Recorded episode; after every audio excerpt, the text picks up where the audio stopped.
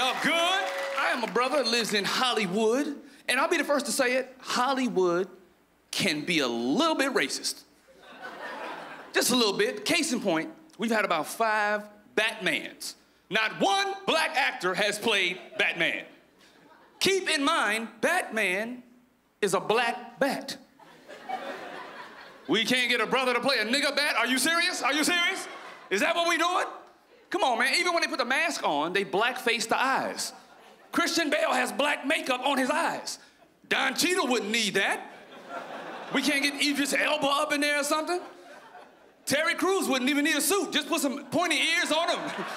Let him dance his naked ass around Gotham City. Come on, man. I'm not gonna lie to y'all, Montreal, I can't even fight.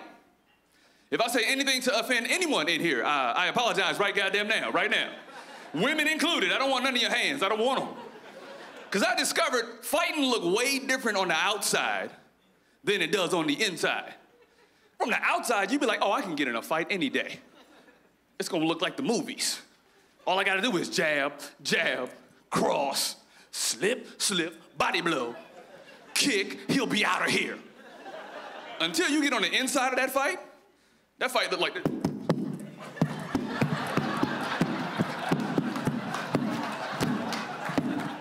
Help! Somebody help me!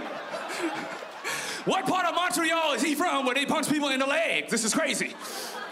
He must have went to inside fighting school or something, I don't know. Punching people in their legs. And if you can't fight, shut the fuck up. Be humble. Because these young savages nowadays will record your knockout and put it on the internet in 20 seconds. They will follow your body to the ground screaming, World Star! World Star! Doing Snapchat selfies over your body, like, yeah, just knock this dude out. Hashtag he's still asleep. Hashtag I hit this dude about a week ago, a week ago. All the black people got that one. the four black people got that joke. Yeah, man, I'm staying in my lane. You know, I make a good living, I make money, but I don't brag about it. Because I learned from watching rapper Jay Z how not to brag about what you have. Because no matter how much money you got, there's always somebody with way more money than you. Case in point, when he first got involved with the Brooklyn Nets, Jay was on every song bragging like he owned the whole Barclay Center, New York, the world. Jay was like, yeah, now look at me, I can park in my own arena, yeah. really? You own all that, huh? Then the Russian dude that really owns it leaked the story.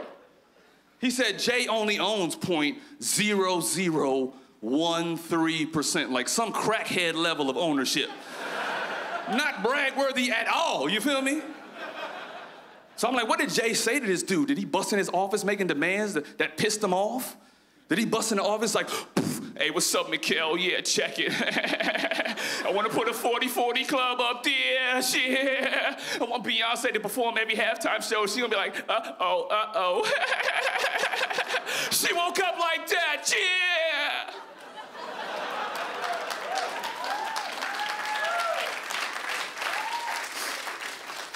So then the Russian dude looking at him, mocking him and shit, he's like, Oh, look you, big rap guy. you have so much money. Ugh. I know, I know. You've got baddest bitch in game wearing chain. Okay, okay, okay. I know, you've got 99 problem, but building, not one, because you don't own. You don't own. Niet, niet. It's like you just hurt my feelings. I can't see it coming down my eye, so I'm gonna make the song cry. Montreal, my name is Affion Crockett. Y'all been all that. Appreciate it.